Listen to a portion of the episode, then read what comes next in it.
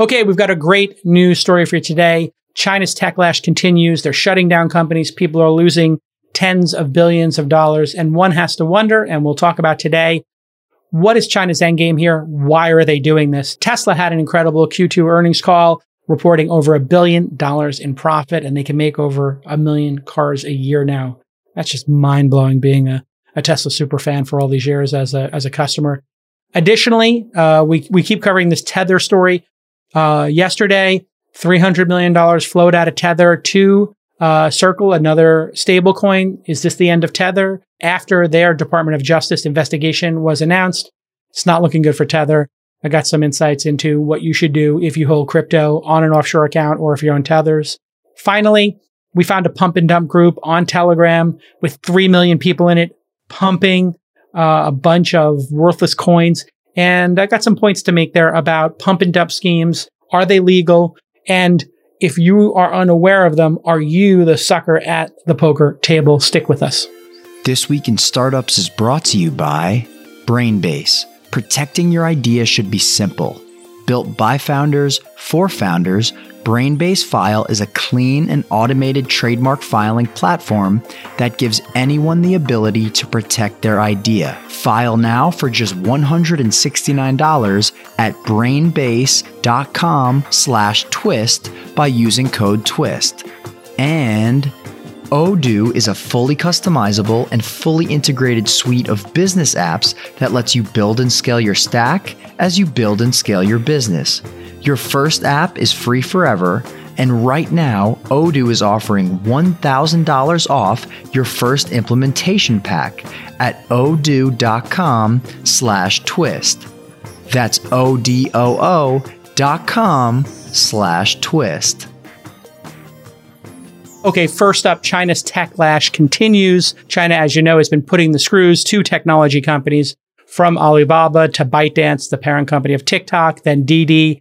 It's been really wild to watch over the last couple of months, but I've known this has been coming for a long time. And I've been asked about this for many years and why I am such a hawk on China, why I think China is a sucker's game and that at some point the Chinese government will change the rules on you. Well, in June 2016, I was being put under a lot of pressure for this belief that investing in China was a fool's errand and came with a lot of risk. Now, how much risk, how much of a fool's errand, we'll see, but it's not looking good right now.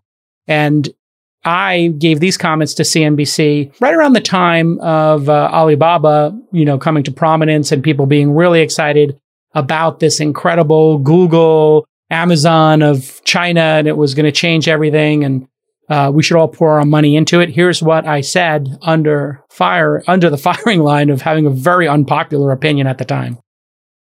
I think that nobody has any real clarity on what's going on in China. Remember, this isn't even a democracy, and you have a company hanging out there, you know, sort of growing in, in, a large way that the SEC is trying to figure out what's going on. So for any of us to try to pretend we know what's going on in China and with their economy, which has many thumbs on the scale and, and a lot of manipulation and a ton of corruption, and then try to understand what's going on inside of a company that's a high growth internet company, very hard to have any kind of transparency or, or insight into this company because um, it's kind of a black box, China, right? And so I, I, would be very careful owning stocks like these. Yeah, I wouldn't be comfortable owning anything in China in a, in a place where the government can round up, you know, the press and put them in jail for what they say. Uh, so yeah, no, I wouldn't. I wouldn't feel comfortable owning the stock. I wouldn't feel comfortable operating in China. It's it's a very challenged environment. You have to be a high risk investor. I would be very careful owning the stock. I would own it only under you know, a small, small, small percentage of uh, your, your, your overall diversified portfolio.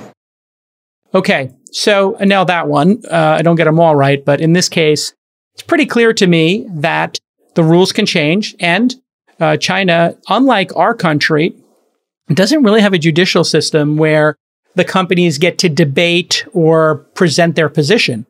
The Chinese government can change the rules at any time. And we were living under a mirage where we thought they wouldn't. We thought they would handle Hong Kong with, you know, a delicate hand. We thought they would, you know, be open to cultural products like our movies and music. And we thought they'd have an open mind to democracy and freedom of speech and newspapers. And it was all trending in the right direction.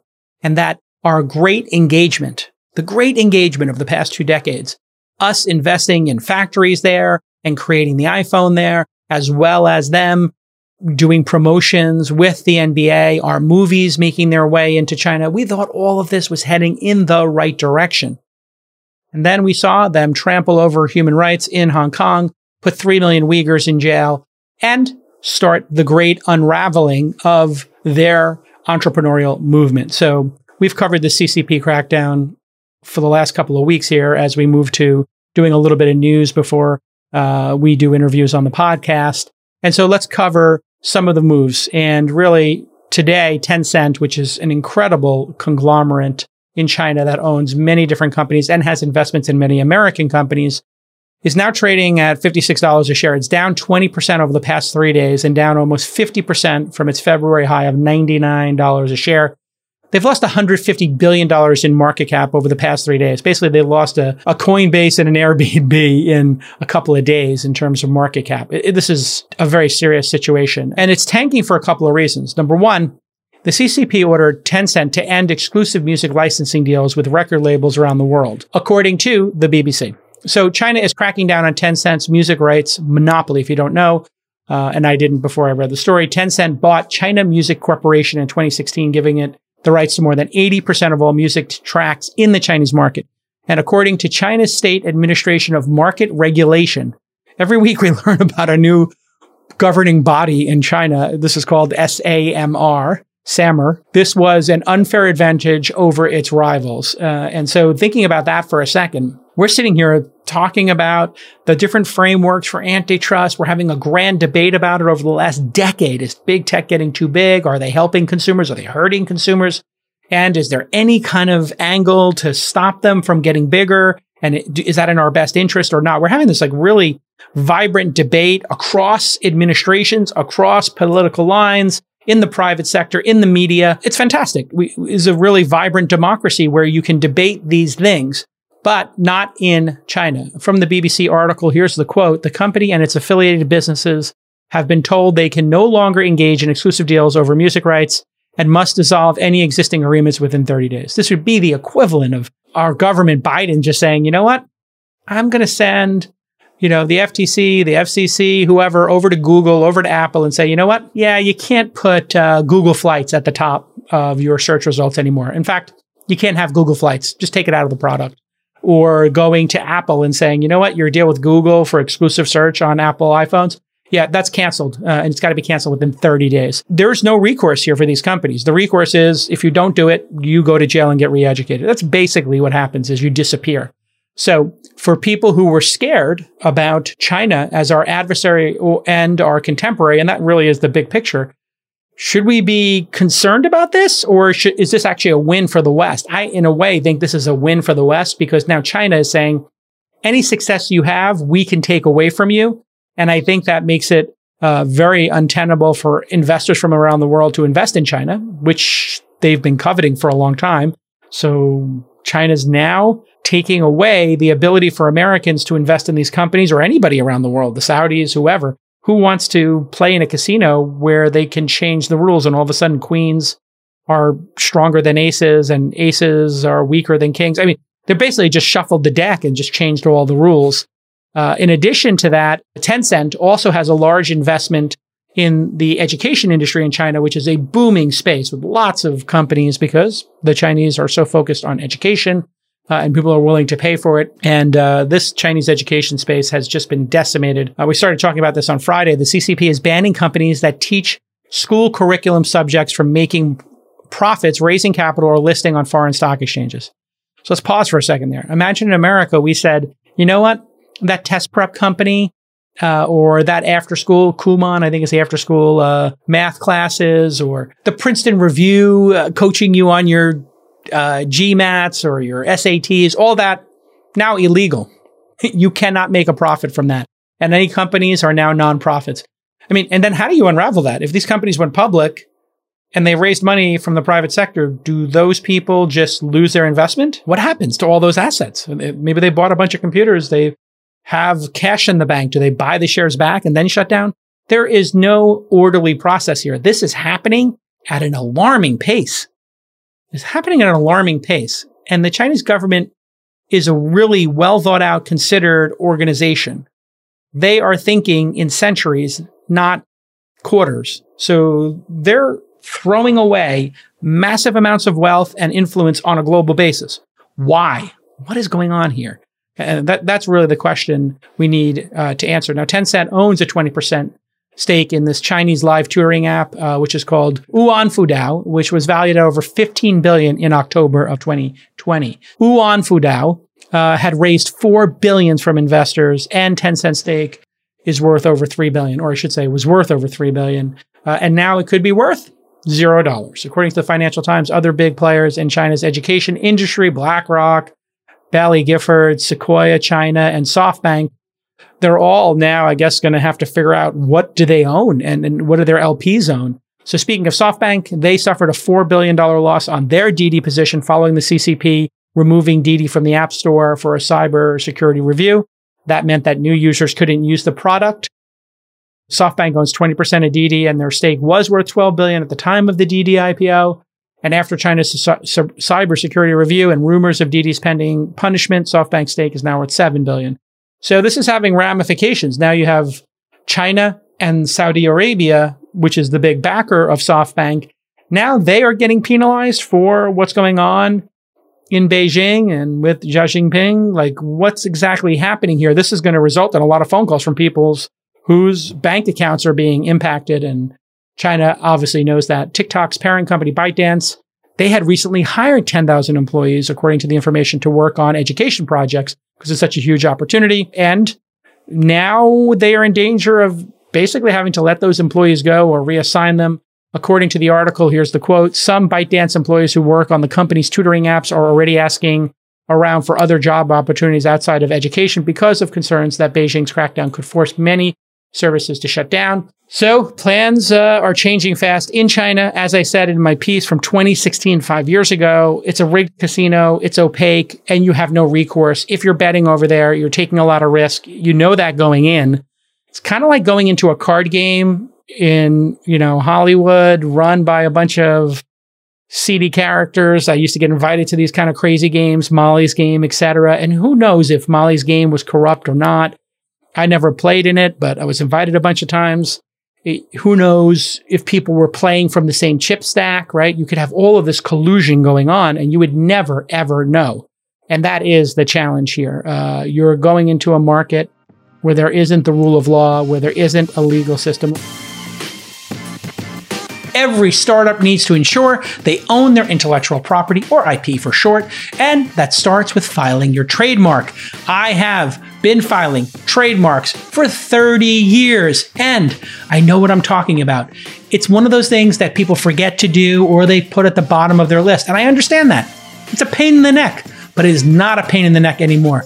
If you don't know where to start, look no further than Brainbase File. It's a clean, simple, and automated trademark filing platform that gives anybody the ability to protect their best ideas. There is no need to spend thousands of dollars on lawyers to file your trademark for you. No, now you can do everything yourself in just a few easy steps. Brainbase File gives you goods and services recommendations using AI so you can avoid the back and forth with the US Patent and Trademark Office, USPTO, and you can eliminate human error. They also offer full transparency into the USPTO process with step-by-step notifications and real-time updates on your trademark's approval. This is a process, folks. So save a ton of money. Just head to brainbase.com slash twist and enter the code TWIST at checkout to file your first trademark now for just $169. That's a 15% discount. That's right, brainbase.com slash twist and enter the code twist at checkout to file your first trademark now for just $169. So Larry Chen, a Chinese education entrepreneur who was worth 15 billion in January, has now lost over 90% of his net worth. He's now only worth 235 million according to Bloomberg. Boo hoo for him. But seriously, I mean, it's pretty crazy that somebody could have their entire fortune taken from them. And the way in which this happened is notable. Chen founded Gaotu Techedu is uh, an education online tutoring company in China. Gaotu went public in 2019 under the ticker symbol GOTU, and it hit a peak share price of $142 a share in January of 2021. Wow, so far so good. Amazing run, incredible company. From late January to July 21st, this past week, Gaotu stock fell 90% to $11 a share. Now, the six month downfall was fueled in part by Archegos capital losing 20 billion in two days in March. You remember we covered that on the all in episode number 28. They were trading billions on 5x leverage. In other words, they were trading $5 for every dollar, according to Bloomberg. And they were doing it in Chinese stock. So this is where the concern comes in and contagion and black swans start to enter people's minds. When you have leverage laid on top of an asset that is volatile, you get exponential leverage.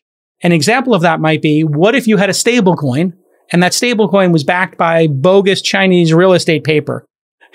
Just as one example. And maybe that, you know, stable coin, let's call it a tether, had bad Chinese paper. And then you had two layers of fraud and or volatility occurring. None of this has been proven. Uh, buyer beware. Let's see where the chips fall.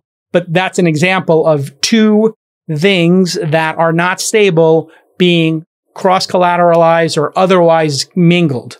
We saw this in the financial market where people started selling uh, during the Great Recession. People started creating packages and bundles of mortgages that were subprime and then people were making bets against and for a bunch of mortgages that probably should have never, or certainly should have never been originated. They gave mortgages for expensive homes. The, the homes were overpriced. The mortgages were given to people who couldn't afford to pay for them. So you had an overpriced home. People couldn't afford to pay them. And then people trading on top of that. You had layers of alerts and alarm bells going off. And here is another layer and alert of alarm bells going off. So Archegos had this highly levered position in Gaotu, uh, which they had to offload in giant blocks to provide collateral to the banks, which caused another large dip in March. And since China's education crackdown Friday, Gaotu shares dropped another 70% to under $3 a share. So 141 to $3 a share now. So two huge drops. And it seems crazy when you've got a stock that's trading at 140 or a cryptocurrency trading at $60,000 to imagine it going down to but two or three dollars, right? To two or three percent of its initial value. But I have seen this movie before. I have seen assets go to zero. I have seen all the equity holders wiped out many times in my career uh, with public companies, and certainly we see it all the time in private companies. So, according to Bloomberg, Chen said Gaotu, and this is the quote, will comply with the regulations and fulfill social responsibilities. Can you imagine an American CEO saying something like that? And for the good of our people, we will comply. I mean, this is crazy. I mean, in America, we'll say, like, this is unfair. We're going to fight this. We will have our day in court. We'll take this all the way. Uh, we will fight this for the next decade. That is why America is such a great country. Now, you may complain about wealth disparity, capitalism running amok, unfairness in our judicial system, education system, and it could all be valid. But our system, when compared to China, is far superior because people have at least their day in court, at least some recourse if the government becomes too heavy handed. In other words, you know, doing an executive order to take a bunch of stuff away in China looks very different than in America. In America, we might say, Hey, you, you need to force people, you need to let people repair their own iPhones and we, you have the right to fix stuff and you can't put that in your terms of service. You know, Apple, people need to be able to repair their iPhones and third parties need to. This is a whole different level than saying your company's gone. you cannot make money in education. So this leads to the big question. Why is China doing this and why are they doing it now? After this giant pandemic, which the West is probably starting to come to the realization that, hmm, maybe this was engineered in a lab. Maybe calling it the Wuhan virus is actually kind of accurate. I hate to give Trump any credit, but the lab was in Wuhan, as we know. And if it does turn out that they did accidentally leak it, I don't think they intentionally leaked it. Pretty accurate to call it the Wuhan virus. I, I never really had a, too much of a problem with that, except for, you know, maybe some spillover into obviously Asian hate, where people might start blaming American uh, Asian Americans for that, which is actually super dangerous. The world's pretty complicated now. Bloomberg's opinion writer, Noah Smith, uh, had a good quote on a Substack last week. He said China's leaders famously want to prevent the emergence of alternative centers of power. I agree with that. Jack Ma, obviously getting too powerful, ByteDance and uh, Tencent. These companies are getting really big and they have a lot of power, a lot of employees, a lot of cash. Uh, in that same article, Smith laid out an interesting argument uh, as to why China is smashing their own tech industry. He argues in America, we equate profit with value, and most American big tech companies are profit machines, right? Google, Facebook, Apple print money. They've got huge coffers. They're building up these giant piles of tens of billions of dollars, hundreds of billions of dollars in cash in the case of Apple. Uh, but China uh, might see it differently. Here's the quote from Noah's piece. It's possible that the Chinese government has decided that the profits of companies like Alibaba and Tencent come more from rents than from actual value added. In other words, they are basically a tax on society. Uh, he notes that China is still going all in on creating their own world class domestic semiconductor industry, compete with Taiwan and other places around the world, and investing heavily in AI. Here's his quote It's not technology that China is smashing, it's the consumer facing internet software companies that Americans tend to label tech. I would argue they are tech. Obviously, it's not hard tech. It's not, you know, building, you know, rocket ship engines or, or silicon or AI. You know, yeah, that's, that's deeper tech and it's harder tech, but it's still technology to build Didi or Tencent or Alibaba or Amazon. There's still a lot of technology going on there. Uh, my take is different. I don't think it's that China sees the consumer facing stuff as frivolous uh, and that semiconductors are more important. That might be true ultimately if they are at war with the rest of the planet and they want to take over planet Earth and uh, or they just want to be ensured that they're the number one or number two player, which which country doesn't want to be the number one or number two global player? I think there's a lot of people who would like to be in that position. Uh, I think they want to secure the number one slot and they want to secure their future and be protected from democracy of the West, et cetera. They're, they're taking their own plan. I think what it is, is it's not that the other things are more important, even if they are more important. It's that these companies have too much influence. If you control the media, if you have people's email addresses, if you control their money supply with cryptocurrency or your Apple Pay equivalent or Venmo equivalent, you have undue influence over millions to hundreds of millions of people and you could challenge the government. It's really that simple. And we've seen that many times. When they tried to shut Airbnb down in a number of cities, Airbnb used their user base to lobby local government officials and they used their capital, obviously, to hire lobbyists. Same thing with Uber, same thing with Google. Big companies can actually go to their customers and say, Hey, de Blasio wants to lower the number of Ubers. Wait time's going to go up and Lyft. Remember those messages they were sending? Or Uber and Lyft left Austin because they wanted to do a level of certification on ride sharing drivers as opposed to taxi and livery drivers that, you know, would have made the business untenable, I guess, uh, for those companies. I think they're seeing the power that corporations have in the West and they're saying, heck no. They're seeing the power that crypto has over economies, including the dark, you know, sort of pools of capital out, out there, underground economies like gambling, uh, moving to crypto, money laundering, moving money around the world without paying taxes on it, without declaring it. China sees that. And China says, you know what? Too much risk for us. Not for us. We're going to make our own digital currency. And these companies are too powerful. And certainly these entrepreneurs are too powerful. So they're going to take a break and yeah, maybe they start another company or work on a nonprofit. It is super interesting that the United States can't even, our government can't even control Amazon, Facebook, Twitter, and China is just shutting it all down. I think VCs, uh, you know, are, have been correctly enamored and it was a fine bet to make on China. But I do think if you're a venture capitalist in China, you're going to have to start, or a media producer in China, those two areas specifically, you're going to have to start wondering what's the end game here? If all the companies that get to victory then become shut down or worth 10% or 20% as much as they would have been worth in the West, why are you even there? There's got to be other countries to work with. And this is what happens. If you go to bed with a snake and you get bit, you really shouldn't be sleeping with vipers. Period. End of story. How much time and money do you spend integrating a bunch of different software products together at your company? Let me guess, way too much time. Well, Odoo is here to help. Odoo is a suite of business apps that runs your entire company on one platform. They'll streamline your workflow by bringing all of that information together. Plus, Odoo's integrations eliminate repetitive tasks and data entry. If you only need two or three apps to optimize your workflow, that's all you pay for. Odoo won't stick you with the bill for apps you don't use. Odoo has an app for every business need. They offer 30 main apps that are updated regularly and over 16,000 apps from their active open source community. You can keep your books tight with their financial software, and their sales and CRM apps will help provide a clear and organized view of your business. So here is your call to action. Your first app is free forever. And right now, Odoo is offering a one $1,000 credit on your first implementation pack. That's not a joke. That's $1,000. Just go to odoo.com slash twist to check it out. That's O-D-O-O dot com slash T-W-I-S-T. Next up, Tesla had an incredible Q2 earnings report. Congratulations to the Tesla team. Over a billion dollars in profit, which is up 10x year over year.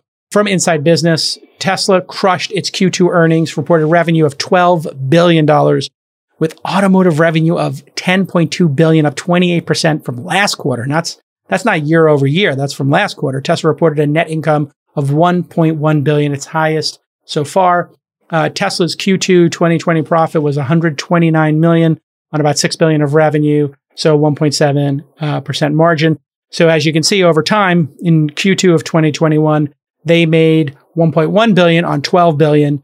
So 9.6% margin. You'll probably continue to see that happen uh, over time, I would guess, as they get scale. Their operating margin more than 5x in 12 months. Pretty incredible. Uh, from the information, Tesla is becoming a cash machine, so much so that Musk is continuing to ramp up CapEx levels while the company is still producing free cash flow. Tesla shares were up 1.5% after hours following a 2% rally during the day. At this rate, Tesla shares still down nearly 7% so far this year may soon make up the deficit for the year. So back in July, uh, Tesla had reported they delivered 201,000 electric vehicles and produced 206,000 in Q2. It's just extraordinary. So analysts already had some indication what revenue would be uh, using sort of back of the envelope uh, math. Their current capacity is 1.05 million vehicles a year spread between California and Shanghai. They are growing quickly, obviously. Uh, over a multi-year horizon, we expect to achieve 50% average annual growth in vehicle deliveries. In some years, we may grow faster, which we expect to be the case in 2021. To achieve that, Tesla is building factories in Texas and Berlin. Uh, obviously, I think the Texas one is for the Cybertruck. The core automotive business still accounts for the bulk of Tesla's revenue, but the energy business is growing. From TechCrunch, Tesla on Monday reported 801 million in revenue from its energy generation and storage business, which includes three main products: solar, its Powerwall storage device, and homes and businesses uh, and its utility storage unit Megapack. I've been looking at this Megapack because I was thinking about getting one for the house. You could really like, you could, they're big. They're like a bunch of power walls in one giant pack. Uh, and you're seeing office parks and even little towns and cities put them in. Revenue from this division grew 62% from the previous quarter, more than 116% from the same quarter in 2020. Uh, they don't break up solar versus energy storage. It's all the same thing for them, which makes sense. Moreover, the cost of revenue for its solar and energy storage business was 781, uh, 781 million, meaning that for the first time, the total cost of producing and distributing these energy storage products was lower than the revenue generated. Congratulations on that as well. Uh, Tesla noted it owns about 1.3 billion in digital currency. That's interesting. They didn't say um, Bitcoin versus Ethereum. Maybe they own some Ethereum too. Uh, 3.5% of the company's automotive revenue, or 354 million, came from regulatory credits uh, sold to more polluting automakers. That's lower than uh, at any other time in the last four quarters. So incredible uh, quarter. Congratulations to the Tesla team. They've worked really hard, and the proof is in the pudding. The product's incredible. And people who own Teslas, I, you know, they they tend to buy more Teslas over time, and the cars tend to last forever. And this doesn't even take into account, I think, the advances in self driving they're making. Uh, from my understanding, the full self driving stuff that I'm seeing on YouTube and people who are in the beta. I'm not in the beta, haven't asked to be in the beta, but people with the beta are really starting to complete, you know, more and more complex drives without driver intervention. And it's growing really fast. So uh, if you want to think about Tesla, it's really an energy company. The cars are about one piece of that stack. Your home having solar and having a power pack mean that your house is the new electrical part of the electrical grid and it's the most important part. It's like having a well at your land where you could pump up your own well water and be independent of the grid. Think how differently the world will look during global warming if we accomplish two tasks. One, we don't have these centralized power lines everywhere that can get blown over and cause fires. That's why when we have wind in California, Northern California specifically, they shut down the power grid preemptively because they know that sometimes a line will break because a tree will fall on it or just fly off and that starts the fire and then you have a wildfire. So in an abundance of caution, they turn off the power grid sometimes during high wind here. And so if each home has its own energy supply and is energy independent, that takes more and more load off of the overall grid, which means the grid um, is not going to be under duress. And you might be able to sell your energy to your neighbors. And if things go offline and global warming, et cetera, we will have less um, peak demand because your batteries will kick in during the peak. Let's say a really hot summer afternoon. If it's a hot summer afternoon and you have your own battery pack, then you are not straining the grid. When the grid gets strained, then it has to do more fossil fuels. So most of the grids are set up to, if you hit peak load, it starts burning the coal. So it does all clean energy and renewables until such time it needs to hit uh, the dirty, uh, you know, fossil fuels, is my understanding. And so that obviously puts CO2 into the environment. So we can nip this in the bud just by getting rid of the peak and smoothing it over.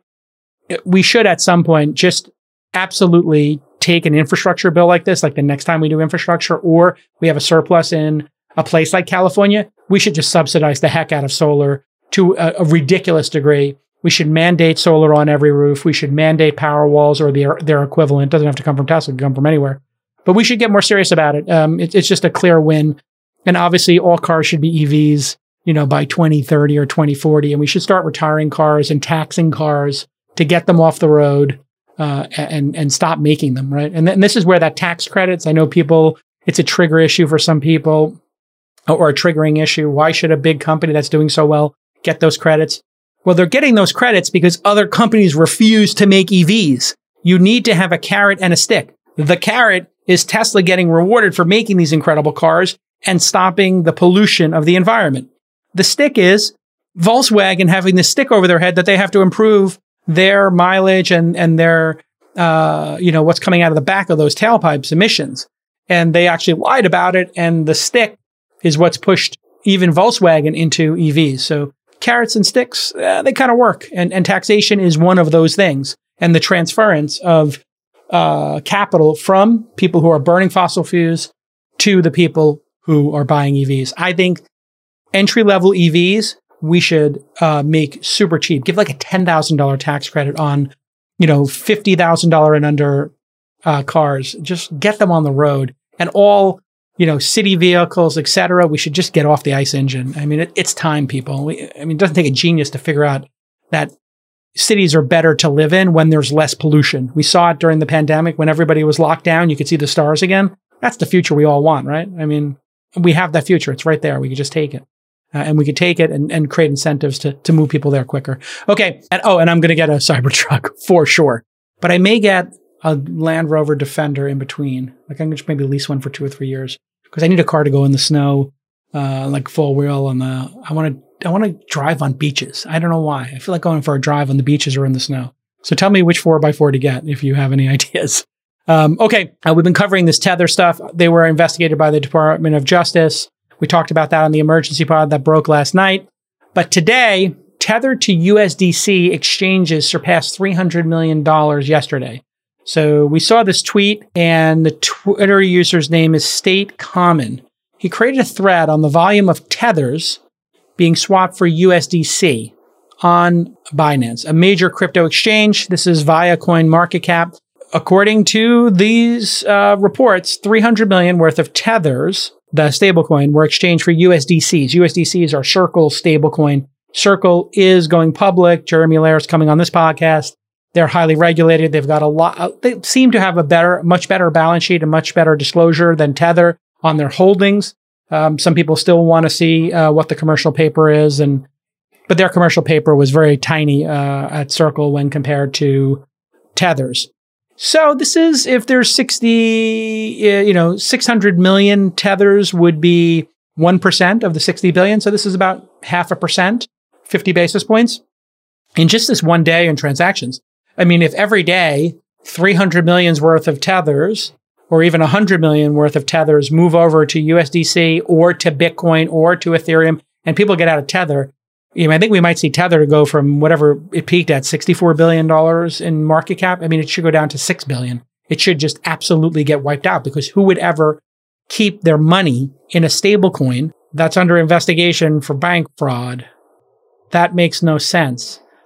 That would be like you had a bunch of Venezuela dollars, you know, during the revolution, and it was very clear that they were going to be printing more money and it was going to be worth nothing, and you had the opportunity to transfer it into dollars and you didn't, or euros and you didn't. You'd have to be an absolute moron to hold tethers right now. I mean, just with all their lack of disclosure, with the DOJ investigation on top of the New York Attorney General's investigation, I think we're going to see, you know, a major trend here. Now, Tether's market is market cap. it's pretty good. Pretty good one. Tether's total market cap. Freudian slip there when I said crap. The total, mar- we're just going to call it market from now on.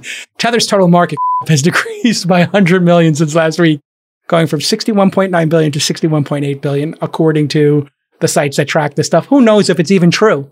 And that is the problem. Who knows if the which of those tethers is you know actually in circulation and who owns them and if they're backed by a dollar? It's just so crazy. So um, it's possible that Tether has to burn some of these tokens, is my understanding, when they get retired. Who knows? But I would, just my message to people who are in the crypto space, you know, just get your crypto off of these offshore exchanges and put them in cold storage, get them onto a safer location than an exchange that could go away or get seized. I think the great seizure uh, is coming, just like we saw China basically say, you know what? Cryptocurrencies, not for China. Bitcoin, you're out. N- no mas. They just canceled it. It's quite possible you'll see that with these offshore exchanges, and certainly it's not looking good for Tether. So protect your money, folks. Do not be the bag holder. Get out now is my best advice. Um, it, you know, literally, I would say the same thing to people who owned Nikola. And actually, I did say that to them. Like, if you know they're under investigation, if you know the CEO is a dope and has left the company and is under investigation and all these fugazi transactions, like there's other places to put your money. If there wasn't another location to put your money, sure, we could talk about like, is this the best of the worst options? But we're living in a world where you could own shares in Amazon or Tesla, you know, or Robinhood and Uber, my two favorites, two of my biggest holdings, where you could invest in startups. You could buy a a nice balanced low fee Vanguard fund. There's so many places for you to put your money. Why on earth would you put all your money into something so volatile and crazy and under investigation? You have to be a maniac. All right. Speaking of pump and dumps and craziness in crypto, there is an app called Telegram where there's a lot of group activity. Telegram is like Signal or WhatsApp. It's a messaging app. But Telegram seems to specialize in having groups. And these groups uh, can be broadcast or discussion groups. And there is a uh, group that is called Crypto Binance Trading Signals and Pumps, and it's got over 3 million members as of today, down from 3.2 million last week. Not sure why that went down. Um, and here's their bio. We offer to provide best possible signals by our expert technical analysis team. But if in case any trade goes wrong due to market fluctuations, then we will not be responsible for it. That's all one sentence, folks, and obviously not a well written sentence at all. But they uh, were talking this past weekend of doing a big pump, and we thought we'd watch it and see what happened. Um, they're branded with Bitcoin as their avatar, but it mostly pumps altcoins, it seems, that trade on Binance. And they do one pump every two weeks, it seems. The group admin is uh, basically the way it works is they pick a date they tell you to be ready to buy, to have your tethers or cash on your offshore exchange and be ready to buy what they call in the industry a coin, um, which is a coin that has very little value. They count down to the pump. Uh, they post a couple of memes and then some general crypto updates in there. So on July 25th, the group's admin's focus was the token DREP, D-R-E-P, a small crypto project that helps facilitate transactions across blockchains, whatever that word salad means.